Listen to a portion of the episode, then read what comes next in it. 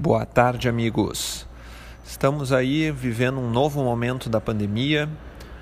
Boas notícias, finalmente, ainda que muito no início. Né?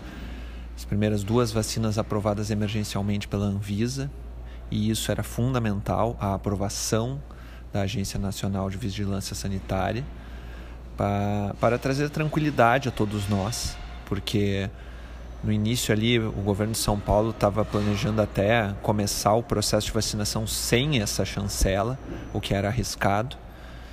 Então, agora, apesar de ainda algum pequeno risco de efeitos colaterais desconhecidos a médio e longo prazo, o que é fato, falado por cientistas, é que a vacina é segura, tanto a Coronavac quanto a da Oxford, tá?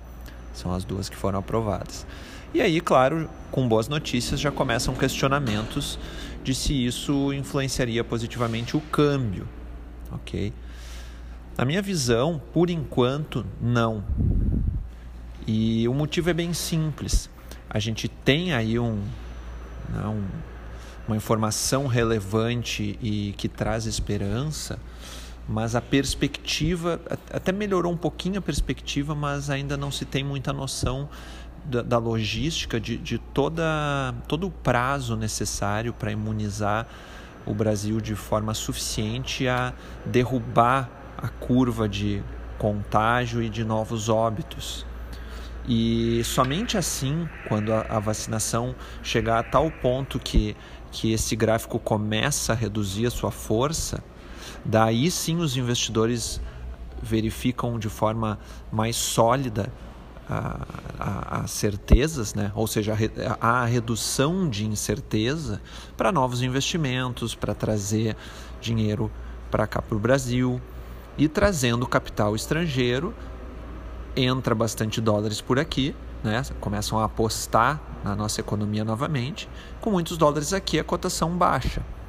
Então é somente assim que nós veremos uh, o processo de imunização surtindo algum efeito no câmbio, ok?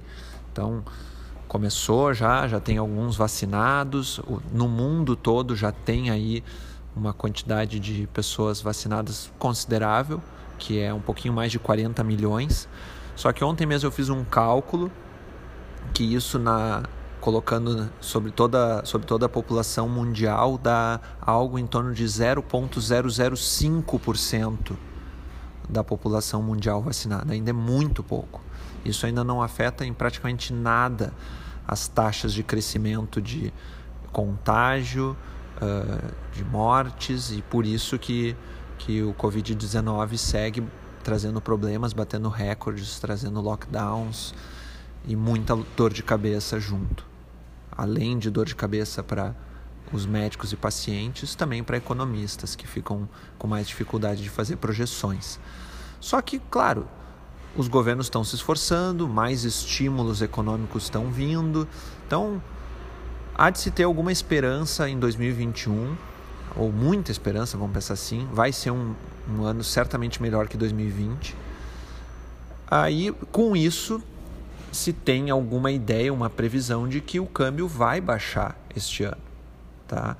Uh, no boletim Focus dessa semana, uh, o Banco Central apresentou que no final de 2021 a gente teria o câmbio ali por volta dos R$ reais. Eu acredito que até um pouco menos se a vacinação for bem aqui e lá fora, porque indo bem aqui o real se fortalece Aliás, vale lembrar, para o real se fortalecer de verdade, de forma não especulativa, precisamos de reformas e privatizações. Isso é fundamental.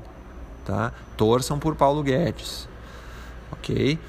E também precisamos, lá fora, que, que esse processo todo aí de imunização das pessoas siga em ritmo acelerado e, e aumente esse ritmo.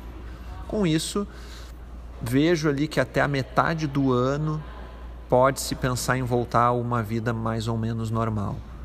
Mas duvido muito que a gente deixe de usar máscara antes de virar 2021 para 2022, tá? Esse é o meu palpite. Tá certo?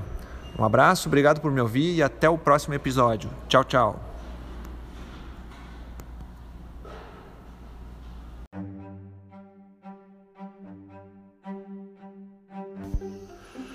Este podcast é um oferecimento de Free Viagens e Intercâmbio, Chip Mais Sim Travel, Candiota Operadora e Ivan Pons Moda Masculina. Mais informações em gcprime.com.br barra podcast ou no Instagram arroba gcprimecâmbio.